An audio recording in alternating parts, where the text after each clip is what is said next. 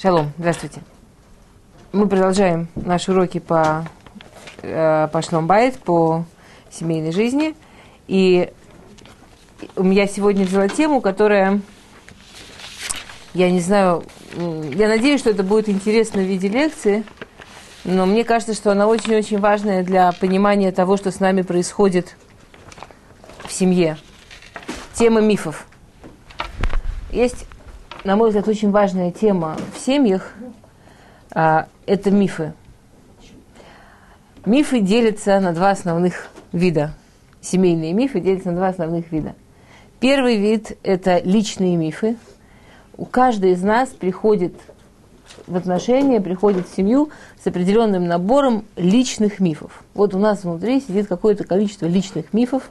Мы искренне верим во всякие вещи, мы абсолютно убеждены во всяких-всяких вещах – часто эти вещи, в которых мы убеждены, это чистые мифы, чистые сказки, но мы готовы жизнь положить, уже не говоря о том, сколько сил, нервов, сколько разочарований, сколько боли, сколько грусти от того, что эти мифы не сбываются. И есть второй тип, тип мифов, я не знаю, ли мы сегодня успеем до него дойти, это, это мифы внутрисемейные. Это в каждой семье, у, представителей этой семьи есть определенные представления, да, определенные мифы. И если мы успеем, то мы поговорим тоже, как, как увидеть эти мифы. начнем с простого. Э, я хочу предложить вам список из нескольких классических мифов, э, э, которые были выявлены. Эти конкретные мифы, которые я хочу, хочу вам предложить, это мифы, которые были выявлены как самые распространенные в исследовании, которые меньше 10 лет назад, не хочу говорить точный год, было проведено в университете Бар-Илан – Соответственно, это Израильский университет, и мифы, конечно, ну, будем делать скидку, это не совсем, это делалось не совсем на на люди, люди с корнями из России, это делалось на евреях, но это делалось на израильских евреях. Э, поэтому, возможно, вы увидите какие-то вещи, которые в нашей ментальности стоят не совсем в таком, на таком порядковом номере. Может быть, вы мне поможете и вы подскажете мне какие-то мифы, которые вы считаете, что здесь упущены, но я просто привожу мифы, которые были подняты из, из исследования вот этого. На первом месте оказался, в этом исследовании, на первом месте оказался миф, а, в хороших отношениях люди, никак, людям никогда не хочется остаться одним. На первом месте оказался миф, что когда действительно мы любим друг друга, и когда мы действительно хотим друг друга, и когда действительно друг другу интересно, не может быть такого, что мне надоест, что я устану от отношений, что я захочу быть один. Обратная сторона этого мифа, как вы понимаете, если я захотел остаться один, если я чувствую усталость, если я чувствую перегруз, если я чувствую, что мне не хочется сейчас быть с моим мужем или с моей женой, а хочется, да, отдохнуть и хочется, да, побыть в одиночестве, это значит, что это жизнь не удалась, отношения плохие, ничего не работает. И, или я несчастный человек, у которого ничего в жизни не получилось, или я должен быть таким человеком, который продолжает поиск. Что делать? Ну вот я же убедился. Это не то, что мне было нужно. А почему это миф? Почему это неправда? Почему это миф? Почему это сказка? Ну, все живые люди, и время от времени нам всем нужно побыть самим собой. Кроме того, что мы живые люди, время от времени нам всем нужно побыть самим собой. Если вы помните, мы на самых первых наших встречах говорили о том, что идеальная семейная жизнь таки да построена как два кольца. Вот как рисовали эти классические два кольца, которые соединяются какой-то частью и какой-то частью не соединяются, это действительно идеальное построение отношений. Всевышний сделал так, что в отношения входят два разных человека. Мы об этом все время говорим, и я не устаю об этом говорить. Два настолько разных человека было бы достаточно, что мы мужчина и женщина. Этой разницы было бы уже достаточно с головой. Но мы из разных семей, из разных ментальностей, с разным образованием, с разным характером, с разными качествами, с разными идеями, с разными мифами. Мы такие разные. Это так смешно, когда мужчина и женщина встречаются, выходят просветленные, знаете, вот эти первые встречи, когда полное вообще, вот полное такое затуманение, и вообще человек второго вообще не видит, да, и говорит что-нибудь вроде «мы, так, мы совершенно одинаковые, нам нравится один сорт кофе». Слава тебе, Господи, нашли что нравится одно и то же. Или одна и та же музыка. Да барухашем. Вот она радость. И потом всю жизнь, ну как же, ну нам же нравился один сорт кофе. Мы подходим друг к другу именно потому, что мы разные. Именно поэтому мы и подходим. Только так пазли складываются. Именно так мы подходим, тем, что мы разные. И для того, чтобы людям развиваться, им, да, необходимо со временем научиться найти те области жизни, ту часть себя, в которой мы станем басар и хат, в которой мы станем одним человеком. И это возможно только если мы оба достаточно уважаем и в себе, и во втором. Те области, в которых мое я сохраняется, мое я сильное, мое я питается. Вот на самом деле, это, это, я не хочу сейчас об этом долго, но это очень-очень важная тема. Очень часто, и это проблема больше женщины, очень часто женщина страдает, а, потому что я все, вот все время я должна, я должна греть, я должна давать силы, я должна вдохновлять, я должна быть всегда веселой, я должна быть всегда сильной. А кто мне даст? А мне кто? Почему все я? Если бы мы посмотрели, как на это смотрит еврейская философия, у нас бы не было вопроса. Есть один пируш, знаете, есть очень много вопросов, ответов, извините, есть много ответов на вопрос, почему Адам съел после того, что Хава съела. Я, я, я сейчас только что с урока, что я вспомнила. Почему Адам съел потому, э, то, что Хава съела? Есть разные-разные мифаршим, все их знают. И есть один пируш, который говорит, потому что Хава съела. Это ответ. В, в чем смысл? Что если Мидраш говорит, что мужчина и женщина относятся друг к другу как ствол и корни. Из этого мы учим все, что касается туби, шват. Очень-очень много из этого учится. Очень много из этого учится. Идея в, в нескольких местах Мидраш приводит, что женщина и мужчина относятся как ствол и корни. Ты смотришь снаружи, стоит такой шикарный, сильный ствол, прямо сильный ствол, такой вау. Ты не видишь корней. Или почти не видишь, если они здоровые. Но любому борда, да, любому человеку, который понимает, он понимает, что ствол стоит только постольку, поскольку у него сильные корни. Только постольку, поскольку он стоит на корнях. Через корни дерево питается от земли всем. Через корни дерево питается от земли водой, минералами, всем все, что происходит с этим деревом, оно все получает от, от земли и через корни. Пока корни сильные и здоровые, это дерево сильное и здоровое, как только корни слабые, дерево падает. Предположим, я вижу дерево, и у него сгнили корни, дай бог. Вылезли наружу, сгнили, не работают, нет корней. Какая разница, что его уронит? Ветер, палец, человек прислонится, камень упадет. Какая разница, что его уронит? Корни уже его не держат. Это то, что говорит этот пируш. Неважно технически, как получилось, почему Адам съел. Хава уже съела. Все, что он получает, все, что мужчина получает, он получает от жены. Все, что семья получает, все, что входит в нас. Мы входим домой. Воздух в доме, атмосфера в доме. Сразу.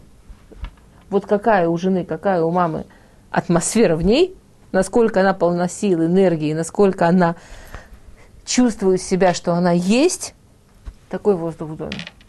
Насколько она чувствует себя, что от нее ничего не осталось. И говорят корни, я не понимаю. Я не понимаю, это честно. Почему вечно ствол получает все через меня? Почему бы мне не получить через ствол? Пусть ствол научится. Правда, без органики, через корни тоже вернутся. Понятно, что есть ададиют. Понятно, что есть обмен. Но в основном это система. Мы живем в мире, в котором вот эта система. А корни откуда получаются? Из земли. А земля это что? Если перевести. Уламазе. Все, что касается уламазе. Земля это все, что касается уламазе. Все, что касается Или этого эти мира. корни, как бы, это, ну, вроде как женщина, а земля это что? этот мир. Сейчас. Я, я, я поняла, я, говорю, я иду туда. Сейчас. Давайте, если, если, я, если будет непонятно, то еще раз скажите, хорошо? Но я, я думаю, что я именно туда иду. А, я, я не могу про каждый миф долго, поэтому я так стараюсь быстро, но если есть вопросы, вы мне говорите, чтобы было действительно понятно, о чем речь. Идея заключается вот в чем. Я женщина, я корни. Все равно я буду та, которая питает, все равно я буду та, которая держит. И если я чувствую, что я хочу, чтобы питали меня, это очень, очень идеалистично. Но на самом деле это говорит в частности о том, что у меня проблема с мифом, что мы все, всегда должны быть вместе, и что любое мое отдельное, любое мое отдельно, как я набираюсь силы, как я набираюсь здоровья, как я набираюсь желания жить дальше, как я набираюсь идей, духовности, вот всего, что мы здесь называем земля, удовольствия от жизни, радости от того, что я жива. У меня с этим проблема. Я не понимаю, что это моя ответственность. На самом деле, с точки зрения Торы, очень интересно можно посмотреть на процесс, что значит человек взрослеет. Есть Аллаха. Аллаха, не шкафа, Аллаха. С какого момента ребенок называется, что он начал взрослеть? Как мы знаем? Написано так, что в суку, к суке мы начинаем приучать ребенка только когда он начинает быть взрослым. Когда ребенок начинает быть взрослым, говорит Аллаха, в районе 7 лет, как определить, начал ли он взрослеть, Аллаха говорит – когда ночью он перестает звать маму, это значит, что он начал взрослеть. О чем речь? Маленький ребенок, рождается ребенок. Маленький ребенок законченный эгоист. И слава Богу. Маленький ребенок сейчас законченный эгоист, он бы не выжил иначе, он законченный эгоист, и слава Богу. Он думает только о себе, это, это тоже дает ему возможность выжить. То есть у него есть одно сплошное брать, у него есть одно сплошное мне, одно сплошное получать в какой-то момент ребенок на языке Торы взрослеет. Что значит? Ребенок проснулся ночью, ему 5 лет, он уверен, что под кроватью чудовище, в шкафу два чудовища, и в окно тоже лезет чудовище. Я не знаю, или вообще ему пить хочется. Пить хочется. Он говорит, мама, мама, сюда, мама, пить хочется. И, и мама идет. И вдруг в какой-то момент Обычно это должно произойти вот в районе примерно плюс-минус 7 лет, не позже. Ребенок просыпается ночью, и ему страшно, и ему пить хочется. И ему очень хочется позвать маму, но в нем поднимается вот то, что Тора называет взрослостью, и это говорит ему, ну мама устала, ну мама хочет спать. И он сдерживается и не зовет маму. С этой минуты на языке Торы он начал взрослеть. В нем появился росток взрослости. Это можно назвать натинада, отдавание. Это можно назвать увидеть другого. Это можно на психологическом языке назвать, что он начал отделять свое «я» от «я» другого человека. Это не важно, как это назвать. С этой минуты его можно приучать к мецвод. С этой минуты ему можно давать Тору держать, когда разворачивают Тору. Знаете, мальчиков вызывают – не самых маленьких, а вот этих. Это, это уважение, как бы. С этой минуты мы даем, начинаем давать ему уважение.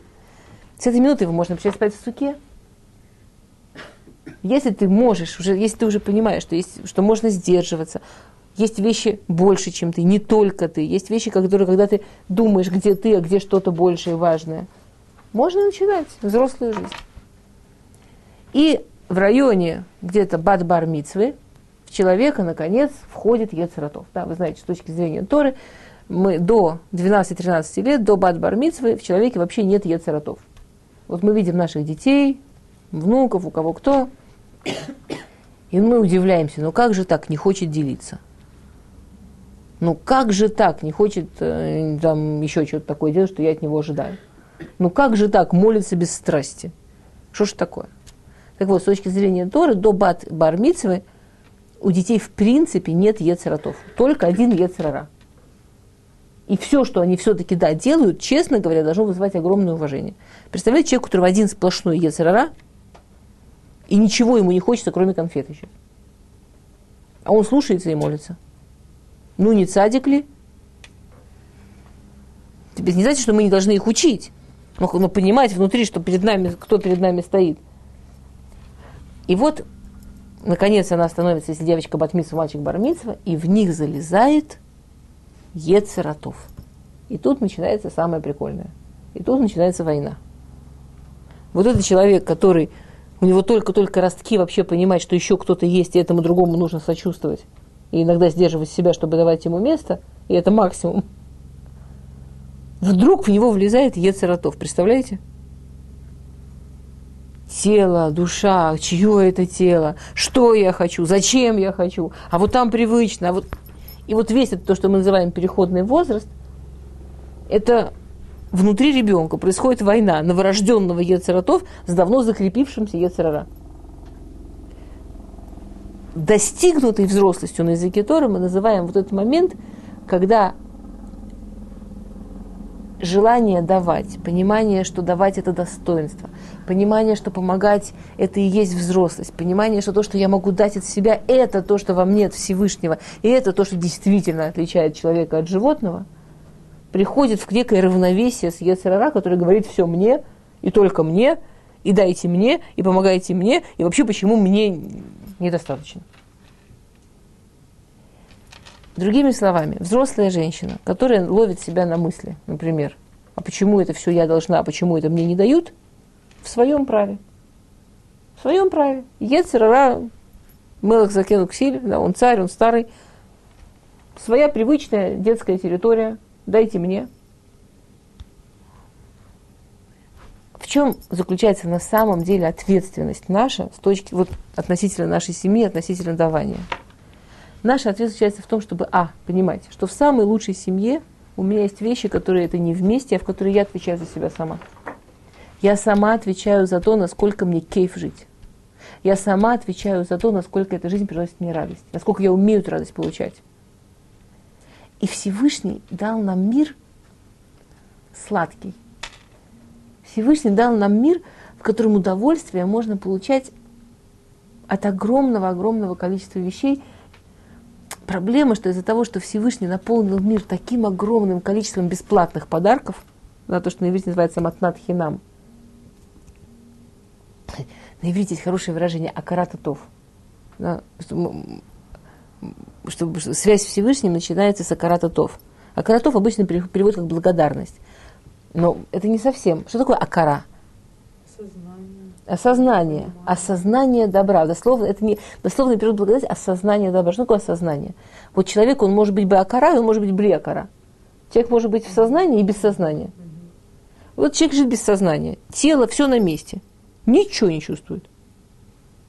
Дышит, ничего не чувствует. Ему помогают, его несут. Ничего не чувствует. Без сознания. Живой абсолютно глаза работают, душа работают без сознания. И возникает вопрос, насколько мы в сознании. С точки зрения Торы, связь с Всевышним начинается вместе, когда мы в сознании. Когда мы вдыхаем воздух, и у нас есть вау, дышу, есть чем, воздух хороший, нет в нем там плохих запахов, нет в нем чего-то вредного – мы так привыкли к бесплатным подаркам. Смотрю, вижу, а там еще и цвета. Оно еще все цветное. Насколько мы в сознании, насколько мы дышим в сознании, видим то, что мы, мы получаем в сознании, насколько, насколько мы можем быть в сознании относительно всего, что Всевышний дает. И это человек может делать только сам. И это человек может, должен делать сам себе чувствует, что нужно отдохнуть, это ее ответственность, что нужно отдохнуть. Чувствует, что нужно остановиться, ее ответственность. Чувствует, что нужно побежать, ее ответственность. Чувствует, что ей нужно, я не знаю, кому-то музыку послушать, кому-то на закат посмотреть, ее ответственность. И как только мы, не дай бог, тонем в мифе, в хороших отношениях всегда вместе, все вместе, отдаляться не хочется. И вот это вот место, за которое я должна отвечать за себя сама, остается нераспаханным – жизнь в бессознательном состоянии тяжелая. Она как бы безболезненная, но тяжелая.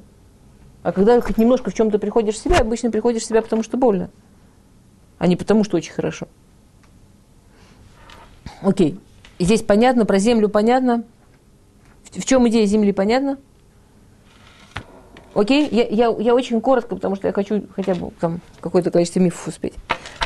Второе место а, в этом исследовании занял миф – Бамарехат Яхасим Эйн Ластир Двар мибензук. В хороших отношениях никогда ничего ни от кого не надо скрывать. То есть друг от друга муж и жена никогда ничего не скрывают. Очень хочется спросить, как вам этот миф. Что есть отношения хорошие, а? Есть, понимаете, тут же все время вторая сторона. Если у меня есть что скрывать, значит отношения плохие. Ух, не доверяю я ему. Теперь, во-первых, я не могу, я сейчас не могу входить совсем во все, но если, опять, мы говорим с точки зрения, как Тора на это смотрит, с точки зрения еврейского взгляда на жизнь, во-первых, для начала, например, Бальшуве запрещено ласкир хате авар, Бальшуве запрещено вспоминать грехи, которые он делал до Шувы. То есть, например, у женщины было богатое прошлое – она сделала чуву, она исправилась, она решила, что теперь она хочет построить семью с хорошими отношениями, честными и прямыми. Не просто не стоит рассказывать мужу про свое богатое прошлое. Не, не просто, ну нет такого мужчины, который сможет не ревновать к прошлому и не, и не держать эти картины в голове и так далее. Это мы боимся будущего, а прошлого нам, женщинам, кажется, что а, он какой популярный. У женщин совсем такое прикольное отношение, у мужчин совершенно другое. У, мужчин, ну, по-другому, неважно, не хочу сейчас лезть в это, совершенно по-другому построено. Не просто, что это вредно, не просто, что это не приносит никакой пользы, но это еще и против Аллахи. Потому что если ты большой, это уже к себе не относится, это уже не твое прошлое. Это прошлое того человека, который был до Шувы. Зачем ты, зачем ты его тащишь в свою семейную жизнь? Зачем ты его сюда приволок? исторически этот человек со мной очень связан. В общем, это я. Это история. И история Истори... это я, я это только исторически. Моя личность сейчас, это личность, которая что-то поняла, переработала, выросла. Зачем это все тащить? Рамбам, мамаш, пусекла Аллаха. Не вспоминать хате авар. Это, это вредная, неправильная вещь. Например. Например, происходит что-то в жизни, что я знаю, что моего Бензуга очень огорчит. И я могу его поберечь, я могу ему помочь тем, чтобы помочь ему, не, не вытаскивать для него вещей, которые сделают ему напрасно больно. Он ничего не может изменить, он ничего не может сделать. Зачем? Просто из принципа. В хороших отношениях мы говорим правду до конца – у нас вообще, на самом деле, с точки зрения Тора, у нас большая проблема с пониманием... Мы говорили про правду, помните в прошлый раз? Мы в прошлый раз, помните, давали определение, что такое правда. Правда – это то, что приводит к тем последствиям, которые Всевышний этого мира хочет. Значит, если то, что я думаю, что правда, но если я начну ее рассказывать, и это испортит, разрушит, ухудшит отношения между мужем и женой, не обязательно моими, любыми мужем и женой, это неправда. Это априори неправда. Окей? То третий, на третьем месте оказался миф. А, женатые люди должны всегда друг с другом соглашаться.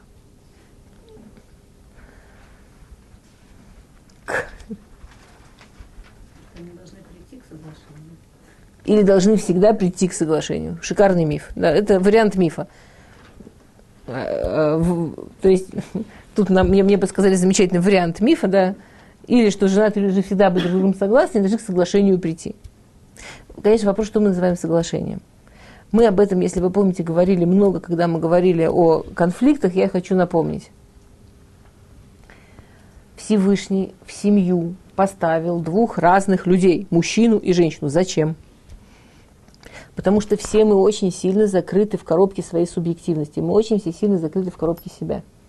Всевышний изначально дал, чтобы в семье было два совершенно разных взгляда. И именно то, что мы не согласны, именно то, в чем мы не согласны, или в том, в чем мы по-разному видим, если мы умеем это уважать, если мы понимаем ценность этого разного взгляда, дает нам возможность увидеть ситуацию намного более объективно, намного более правильно, дает возможность увидеть намного больше вариантов, последствий, возможностей именно те точки, в которых мы не согласны.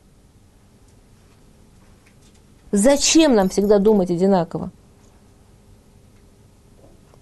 На самом деле, для того, чтобы думать одинаково, я могу, если кто-то принципиально хочет все-таки пользоваться этим мифом как э, принципом жизни, я могу вам дать замечательный совет, как добиться того, чтобы всегда думать одинаково. Да? Это очень просто. А? Клона сделать. Не просто перестать думать. Просто перестать думать. Как только отключаешь мозги и начинаешь со стороны полное ощущение, какое единство. Люди, которые думают, не всегда соглашаются. Я не говорю, что, я надеюсь, что вы меня не поймете, что я хочу сказать, что в хорошей семье все всегда не согласны. Ну, конечно, у нас бывают ситуации, когда мы соглашаемся. Но те моменты, когда мы не соглашаемся, совершенно не являются показателем того, что у нас проблемы или что-то с нами не то и неправильно. Окей, четвертый миф. А, нужды моего бензуга, если у нас хорошие отношения, для меня всегда на первом месте.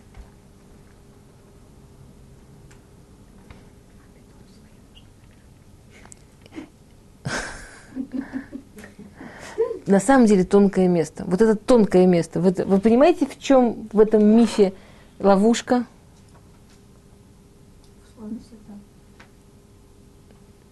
нужды моего близкого всегда на первом месте. Слово всегда ловушка.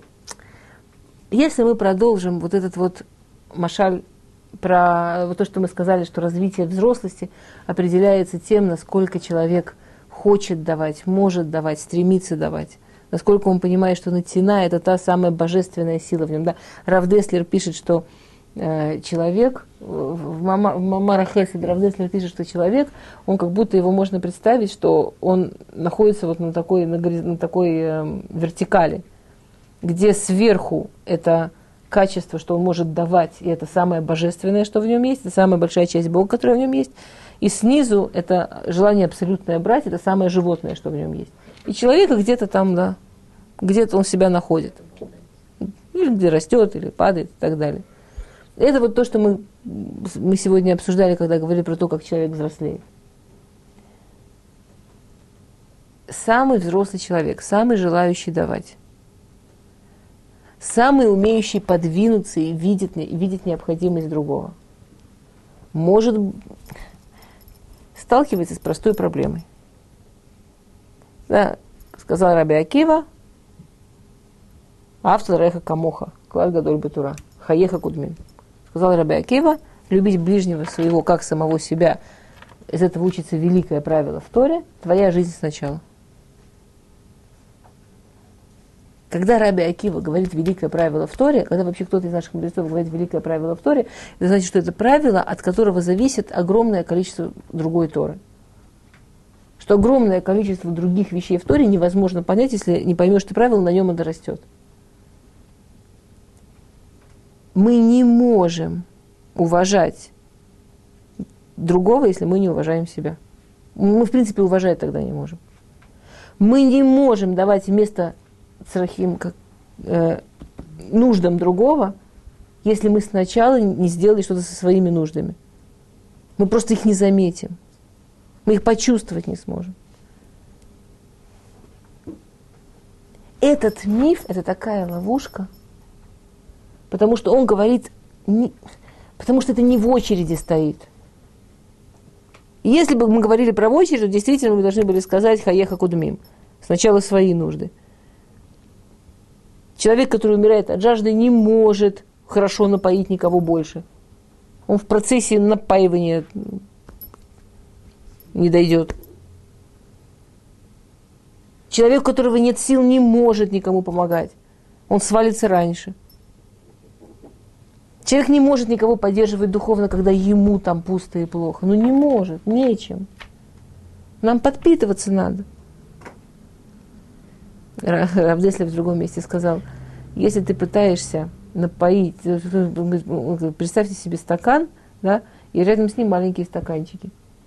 И стакану этому нужно, что, чтобы, и нам нужно, чтобы из этого стакана наполнить маленькие стаканчики. Если у меня в этом стакане то, что есть, это то, что есть, оно очень быстро закончится. А если этот стакан нашел для себя такое место, где в него все время будет наливаться, то ему даже нагибаться не надо, из него просто будет переливаться в маленькие стаканчики. Понимаете образ, да? Он просто будет само дальше литься. Ему усилий оказывать не надо будет, оно будет выливаться.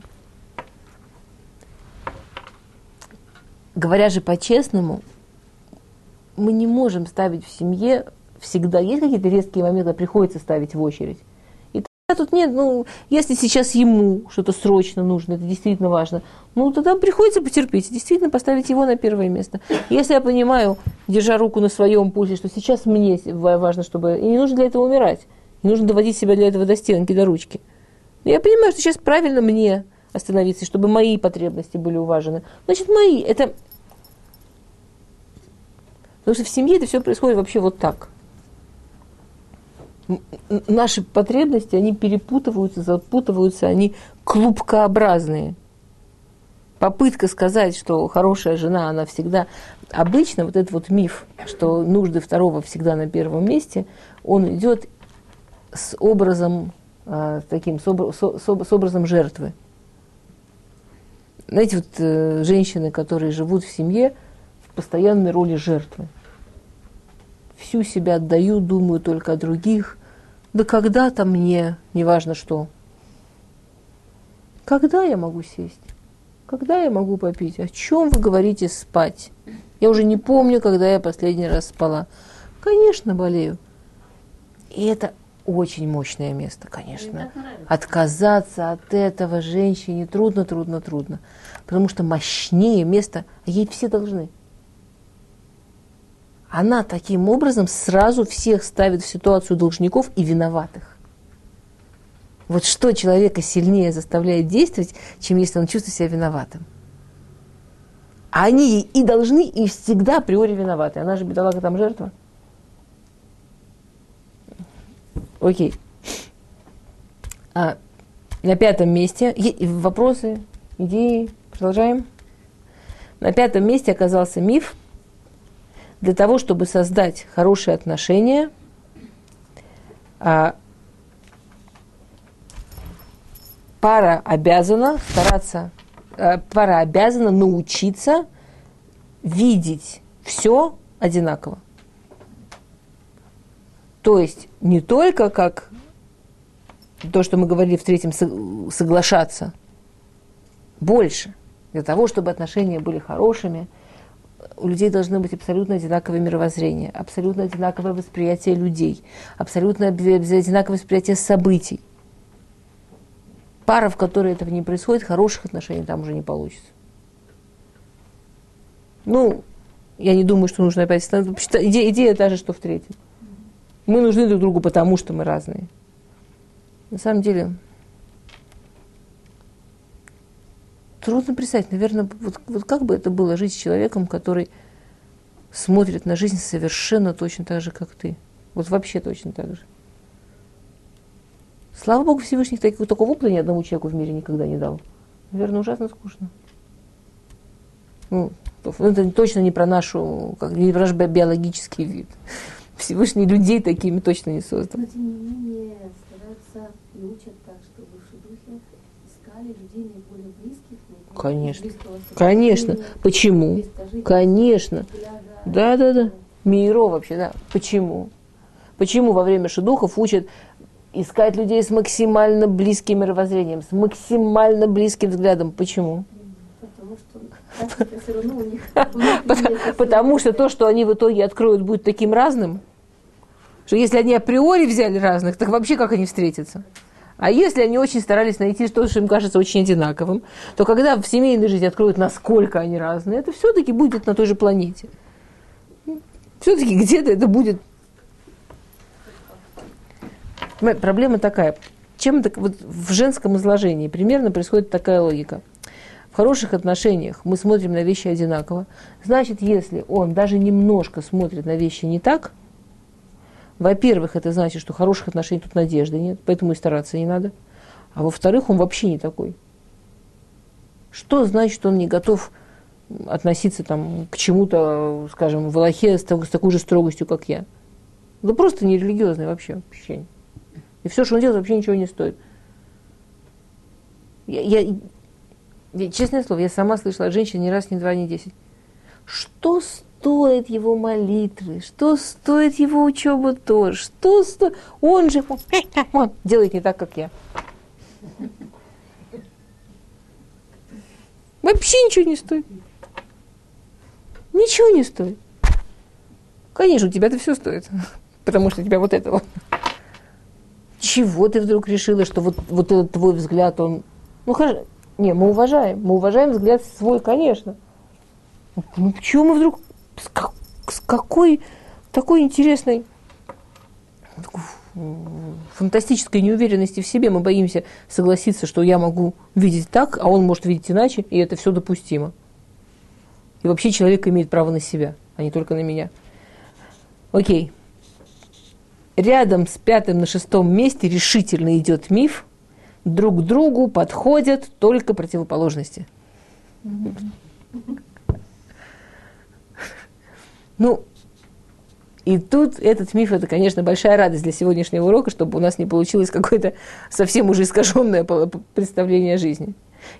Все, кто, не дай бог, до сих пор поняли, что я хочу сказать, что только наоборот, и только вот это, и только там, где мы не согласны хорошо, и только там, где видим по-разному, это прекрасно, у меня есть замечательная возможность сказать «нет». Мы живем, Всевышний сделал нас такой классный мир, такой глубокий, такой не плоский, такой непростой.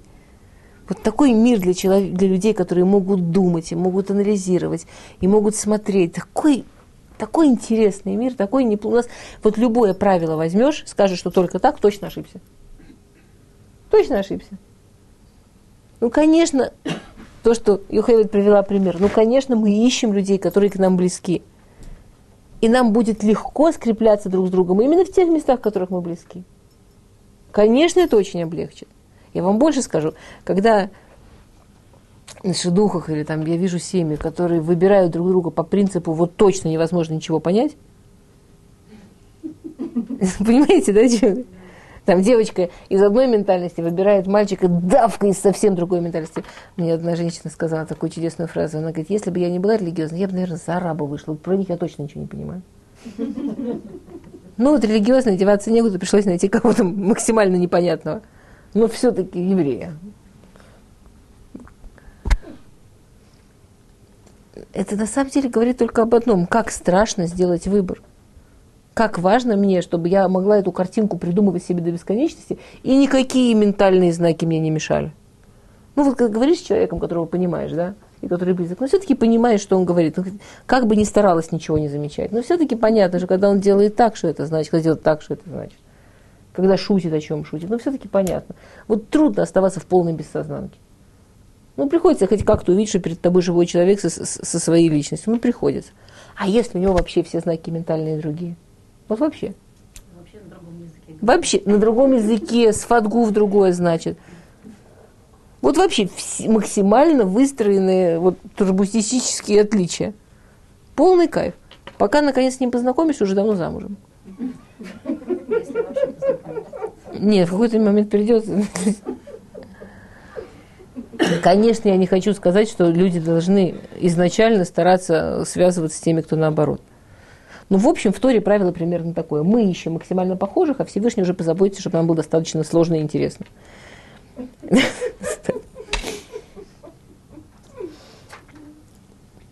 Седьмой миф. А, нормальные семейные отношения обязаны строиться на абсолютном равенстве вкладов в отношения. Ну, я нормально перевела. Марехат Яхасим цриха льет мивусесет или хасей тен веках шивюниим. В нормальных отношениях есть равенство. Сколько один вкладывает, столько другой вкладывает. Сколько один берет, столько другой. Абсолютное равенство. Как только есть неравенство, нет нормальных отношений. Первая прелесть этого мифа, как считаться станем. Ну, ладно, например, мы современные люди. Например, современные люди, знаете, не знаете, пишут брачный договор. Сколько каждый вкладывает, сколько каждый забирает. И считают математически. Не помогает. Все исследования, которые по этому поводу делали, я, мне кажется, я когда-то это упоминала, если нет, то я хочу вам напомнить, все исследования, которые когда-то по этому поводу делали, делали, делали такого типа исследования. Берут семейные пары, разбирают их как бы на мужчин и женщин и просят каждого написать с его точки зрения, сколько, какое примерно процентное отношение, сколько он и сколько его пара вкладывает в семью. В среднем абсолютное большинство людей пишет 80 на 20. Я 80, Бензук 20. Все. То есть в каждой семейной паре каждый уверен, что он 80, а второй 20. Примерно. И я попросила в одной, у меня есть а, несколько небольших групп женщин, с которыми я работаю, я попросила в одной группе, чтобы они взяли это домой, проверили это у себя дома и с мужем обсудили, почему так получается. В следующий раз было очень весело. Во-первых, у большинства такие, то есть а, обычно мужчины отвечали так, не, ну понятно, поровну где-то 50 на 50, я понимаю. То есть таким видом, но я понимаю, что надо говорить на этом месте. Ты меня не поймаешь. И когда жене удавалось убедить его, что ей искренне интересно, что он думает, по-честному, и репрессии не последует, и все такое, то действительно мужики выдавали что-нибудь в стиле 80-20. Тебе для женщины, на самом деле, 80-20 это еще хорошо, это она такая ларч. Женщина в трудной ситуации, она уверена, что она 120, а он в минусе она намного больше, чем должна, а он вообще значительно там. Ну, скажем, женщина в хорошем семейном состоянии, в здоровой семье, в хороших отношениях, она так и быть готова признать, что все-таки его зарплата на 20 тянет. И, и, и они это обсуждали. Ну, почему у всех ощущение, что никакого равноправия, потому что я вкладываю значительно больше, чем второй. Вот мужчины, они все-таки, знаете, вот я редко встречала мужчин, которые чувствуют, что они все, жена ничего. Все-таки обычно они как-то понимают, что жена что-то там делает. А женщины очень часто, им даже с этими 20 трудно согласиться. И они пришли к прикольному выводу. Вот как раз примерно то, что вы говорите. Как считать? Мужчина говорит, там, например, в зарплате я там, большая часть. В физической работе я большая часть. Что-то починить ко мне. Труба порвалась ко мне. Куда-то отвезти ко мне. Ну, конечно, я 80. В лучшем случае. Жена говорит, готовлю. В основном я. Убираю. В основном я. Кстати, тоже работаю зарплату приношу. И с детьми кто уроки делает? Какие 80? Это еще в расчете на лучшее будущее 80 рожаю. То есть что получается? Получается простая вещь. Так как, естественно, мы видим свою часть работы. Естественно, у нас перед глазами именно наша часть работы. А то, что делает второй, нам кажется само собой. Ну, починил. Было бы вообще о чем говорить. А я сколько сделала? Я же не требую, чтобы мне этот памятник ставили. Ну, помог, ну да, помог, это тоже его дом. Что такого? Понятно, что помог. То есть все, что делает второй, не дай бог, ощущение, что так и надо. Понятно. То, что делаю я, ну я же это делаю, мне это, конечно, место в моей жизни занимает и занимает и занимает. Я бы, может, сейчас спать пошла, и вместо этого что делаю?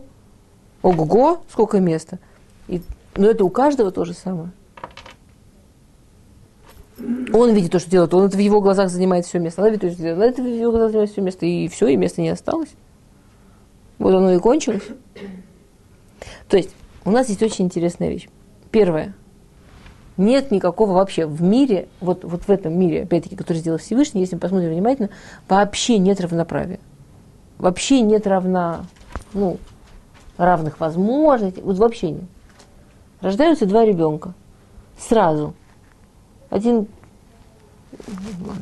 пример политкорректный привести один, э, ну сразу, в общем, сразу один хиленький, другой сильненький. Сразу у одного там такое зрение, у другого такое зрение. Сразу, как только вырастает, то очевидно, что у одного такие способности, у другого такие способности. Ну, врожденные, генетические, неважно какие. Сразу. Сразу один лежит, улыбается, довольно счастливый на весь этот мир, один рыдает все время и, и не понимает, как его сюда закинуло. Сразу. Какое равноправие? В чем? Где равноправие? Мы изначально ни в чем не одинаковые. Мы ни в чем не, не равны. И как вы правильно сказали, трудно линейку подобрать. Ну что значит равноправие? То есть, в той же самой сфере это по-разному, а в чем-то другом, так у другого там ну, в чем-то один сильнее, другой в другом сильнее. Для того, чтобы чувствовать, что мы вкладываем одинаково, нам нужно только одно. Нам нужна та самая благодарность. Нам нужна та самая карататов. Нам нужно то самое осознание добра, которое делает второй. Потому что в нашем естественном, таком бессознательном состоянии нам кажется, что все, что делает второй, это, во-первых, ему он это делает, потому что ему это легко и просто, сам себе выбрал. Он сам это любит делать. И вообще это ничего не стоит, и вообще я делаю больше, потому что это делаю я. Если я умею уважать то, что делает другой, то мне очень легко прийти к внутреннему чувству некоторого вот этого равновесия. А линейки нет, не существует. Никто не может подсчитать, сколько затрат, э, как- как сравнять затраты, сделанные, э, которые сделал муж, чтобы прибить полку, и, и затраты жены, чтобы погладить рубашки. Нету вот этих вот единиц, которые подсчитывают. Я работала больше времени, а я потратила больше физических сил. Ты потратил больше физических сил, а у меня болела голова. Как, как, это, как это померить? То есть, итак, миф о том, что в хороших отношениях должно быть равноправие, очень опасный миф. Не можем мы это равноправие высчитать и посчитать. Единственное, что мы можем, мы можем настроиться на благодарность, если я умею быть благодарной к тому, что второй делает, если я ум- умею видеть и ценить его усилия, то кроме чисто практической пользы, про которую мы говорили, что ему захочется дальше вкладывать в семью и дальше делать, я убираю из себя вот этот вот вечный раздражитель, что я одна и только я, и все на мне. Ну и опять возвращаясь к тому, что, что мы говорили, что если то, что я одна и все на мне, это мое любимое место жертвы, которой все виноваты, то, конечно, я от этого не избавлюсь. Но если я хочу жить нормальной жизнью, то вполне может помочь. Окей. На восьмом месте оказался миф только постоянная э, проверка, тестирование, э, на- как бхина, ну, проверка, только постоянная проверка, тестирование отношений может быть хорошей дорогой для того, чтобы знать, что они качественные и устойчивые. То есть, другими словами, миф говорит так. Только женщина, которая никогда не расслабляется, всегда держит руку на пульсе в отношениях, всегда следит, всегда наблюдает, всегда проверяет, всегда в тонусе. Только она может построить что-то качественное и ничего не упустить. А, ну мы здесь женщины, поэтому я в женском роде. Да, это касается и мужчин. Когда все хорошо, так тебе хорошо, и ты расслабляешься. На самом деле понятно, что этот миф, и я могу сказать честно, что я, к сожалению, вот в своей практической работе встречаю достаточно много людей, не могу сказать, что это там каждый второй, но, к сожалению, достаточно много людей, строящих свою жизнь на основе этого мифа. Конечно, совершенно невозможно позавидовать людям, которые живут в постоянной тревожности, которые ставят недоверие в принцип, которые ставят свою невозможность расслабиться и позволить своей жизни идти, и позволить другому доказать себе, что все, мы уже женаты, мы уже вместе, мы уже вместе, все, да, можно жить дальше. Очень вера в этот миф очень тяжелая работа, тяжелейшая работа. Ну, Я уже- как-то, я не понимаю, как это... Ну, то есть это что-то другое. Ну, как бы, ну, отношения же нужно, как бы, чтобы они развивались, это, это, да, все такое, как бы... Ну, тоже, если человек совсем уж расслабится, тоже я не знаю, куда это приведет. А, Замечательно, спасибо большое. Я не имею в виду, что надо расслабиться и получать удовольствие и все. Я имею в виду, что мы растем на том, что мы стремимся, чтобы наши отношения развивались, становились лучше, чтобы нам становилось лучше, чтобы мы становились лучше. Мы не растем на том, что мы все время играем в Шерлока Холмса, который засекает каждый взгляд в сторону, который засекает каждое движение не туда, который пр- пытается проверить каждое слово, каждую переписку, а, каждую смс и тому подобное, анализирует это, проверяет и чувствует, что если он, не дай бог, отпустит хоть на минуту то, что происходит, то его наверняка бросят, продадут, предадут, продадут и так далее. Это совсем разные вещи. Понятно, что люди не оказываются в такой ситуации просто так. Понятно, что люди, которые находят себя, что... Смотрите, я вам скажу, то, что этот миф оказался на восьмом месте, для меня это ну, плохо, для меня это сильно. Значит, что слишком много людей несут за собой травмы прошлого, травмы там, детства, травмы прошлых отношений, которые заставили их настолько не верить в себя и настолько ожидать предательства. Может, это боязнь потерять контроль. И еще есть сила такая, диктаторство какое-то в характере есть, когда человек хочет себя... Это контроль. Это контроль. Это контроль в крайней степени. Вопрос, почему человек чувствует, что если он отпустит контроль, то отношение разрушится.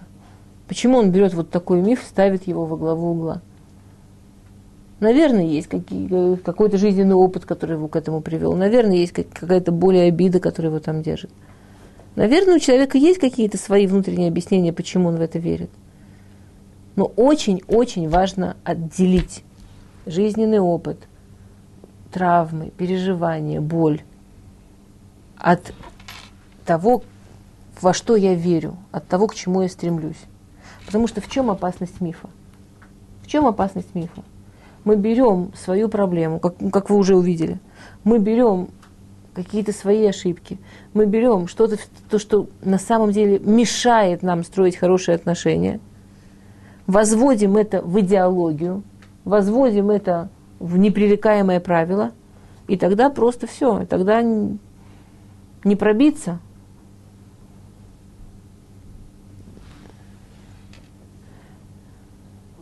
ну хорошо, окей, дальше. А, человек должен всегда чувствовать себя ближе к своему супругу, чем к любому другому человеку на земле. Ну, это мы возвращаемся к самому первому мифу, что в хороших отношениях люди никогда не могут не хотеть оказаться ни друг с другом. У живых людей бывает по-разному. И если в какой-то момент женщине захотелось поговорить с подругой на какую-то тему, или с мамой посоветоваться, или с ребенком обняться, это не совершенно не говорит о том, что в ее семейных отношениях что-то плохо. Если это всегда, это плохо. Если нет того, где, где хочется именно к мужу, если даже, может быть, это должно быть все-таки основным в жизни, это, это жалко. Но то, что нам нужны дружить другие люди, совершенно нормально и правильно. А Десятый. Хорошие отношения – это любимый мужской миф. Это, это вам, это, я думаю, вам не, ну, вам не будет близко, но мужчины – любимый миф. В хороших отношениях никогда не нужны никакие перемены. Это как в анекдоте «работает, не трогай». Мужчины искренне, многие очень уверены, что если все хорошо, не трогай. Зачем нам нужно что-то менять? Ну все же нормально. Ну все же нормально. Тебе надо? Нормально все. Ну да, лучший враг хорошего. Лучший враг хорошего. И вообще, вот сейчас все нормально, все нормально, все, не трогай. Женщина больше связана, ну, корни, мы больше связаны с землей, мы больше связаны с физическим миром, мы больше чувствуем тонкие перемены, которые только начинаются. Мы больше чувствуем вот эту вот часть мира, которая заключается в том, что мы находимся, как сказал Раф Салантер, вместе, которая похожа на ледяную горку. Если не ползешь наверх, наверняка скатываешься вниз. То есть проблема в этом мифе следующая. Если бы, если бы мы находились в неком виртуальном пространстве, в котором действительно можно держаться на одном месте, все бы, наверное, было ничего. Но мы, не, но мы в другом мире находимся. Мы находимся в мире, в котором или растешь, или падаешь. Здесь в принципе статики нет. Вообще нет. Но понять мужчину, который чувствует, что в принципе в его жизни все устаканилось, утряслось, обойти этот миф на самом деле не так сложно. Чтобы обойти этот миф, нужно дать мужу почувствовать что-нибудь типа правду, правду, которая заключается в, в, в что-то типа таком. Я не хочу менять. Я не несчастна с тобой. Я с тобой счастлива. Я хочу, чтобы наша семья продолжалась. Я не хочу ничего менять. Но мне с тобой так хорошо, что мне в кайф с тобой экспериментировать, в кайф с тобой вместе развиваться, в кайф с тобой пробовать какие-то еще вещи. Понимаете разницу? Окей. Это, это на самом деле то, что чаще всего во всем через опыт мужчин пугает. А Одиннадцатый миф. Когда есть ссора, когда есть спор, всегда кто-то прав, кто-то не прав. Ну, возвращаемся к тому, что обсуждали. Конечно, наверное, было бы легче жить в мире, в котором, если кто-то прав, значит второй не прав. И это общее, это общее. Это так прикольно себя на этом ловить. Попробуйте. Как только уверен, что ты прав, убежден, что другой не прав. И необходимо его в этом убедить. А мир не черно-белый. И в мире ответы не только да и нет. И то, что я прав тут, тут и тут, это не значит, что он не может быть прав с этой, этой и этой стороны. Хотя бывает, что мы и не правы, конечно. Окей, 12. А, вот этот миф, он здесь на 12 месте, а я его в жизни, вот как раз вот людей с ментальностью выходцев из России встречаю вот современный, но вы знаете, что я часто езжу вот в Москву тоже. Я этот миф слышу, мне кажется, на, если бы я составляла по современной московской ментальности, я бы этот миф на первое место поставила. Нет ни смысла, ни необходимости работать над отношениями. Если отношения уже испортились, нет никакого смысла в них вкладывать, все равно ничего не получится. Прислушайтесь к себе. Мы все мозгами понимаем, какая это глупость. Вот хорошие отношения должны быть как в романе, как, как в кино. Вот и полетели. И летят. А если уже... Какой смысл? Это же не то. Это не то. Не о том мечталось. Не того хотелось. Какой смысл? Ну, поработаешь над этим. Ну, будешь тянуть лямку. Я недавно узнала о какой-то паре, которые очень быстро развелись. И, и мне передали, что кто-то им сказал, может быть, там пойдете найти пуль, что-то попробуйте исправить. На что жена сказала, пойду на типуль, заткнусь еще на 10 лет, буду дальше терпеть еще 10 лет. Какой смысл? Или отношения, или только терпи. Какой смысл? Очень, очень, очень. Ну, на самом деле, э, если бы из этих мифов выбирали чемпиона по поводу э, тех, кого, которые привели к разводам, он бы точно занял какое-то сильно призовое место. Ну, я не уверена, что золото, хотя я бы ему дала. Кому золото? Вот я бы ему дала. Мне кажется, мифы должны еще и ходить кучками. А, Не, всегда. Конечно, конечно. Мы еще, на самом деле, у меня еще отдельная кучка мифов, связанных с, а, с насилием, например. Я хотела как пример привести, но вот не успеваю. Например, вот только мифы относительно домашнего насилия, это я как раз хотела по поводу, что они всегда кучками, только мифы относительно домашнего насилия 17 классических. Для того, чтобы в семье было насилие, надо так или иначе выстроить какую-то кучку, из, в которой будет из 17 классических. Люди, которые в это не верят, просто у них очень тяжело, чтобы было насилие в семье. Окей. Тринадцатый, последний. Победа. Ха. Тринадцатый, последний. А, никогда не признавайся в слабости. Никогда не позволяй другим видеть, что ты плачешь. Никогда и так далее. Ну, понятно, в основном миф мужской, но на самом деле и женский. В женском варианте никогда не признавайся, что ты не понимаешь, что ты не можешь, что ты не знаешь. Никогда не признавайся, что тебе что-то тяжело или сложно. Это просто он виноват. Не, не- не помог достаточно. Найди быстренько виноватого и объясни ему, как, как страшно он виноват. Вот, и, вот, вот, например, вот этот миф 13 никогда не признавайся в слабости, никогда не позволяй видеть себя для мужчины плачущей, для женщины не знающей, не умеющей.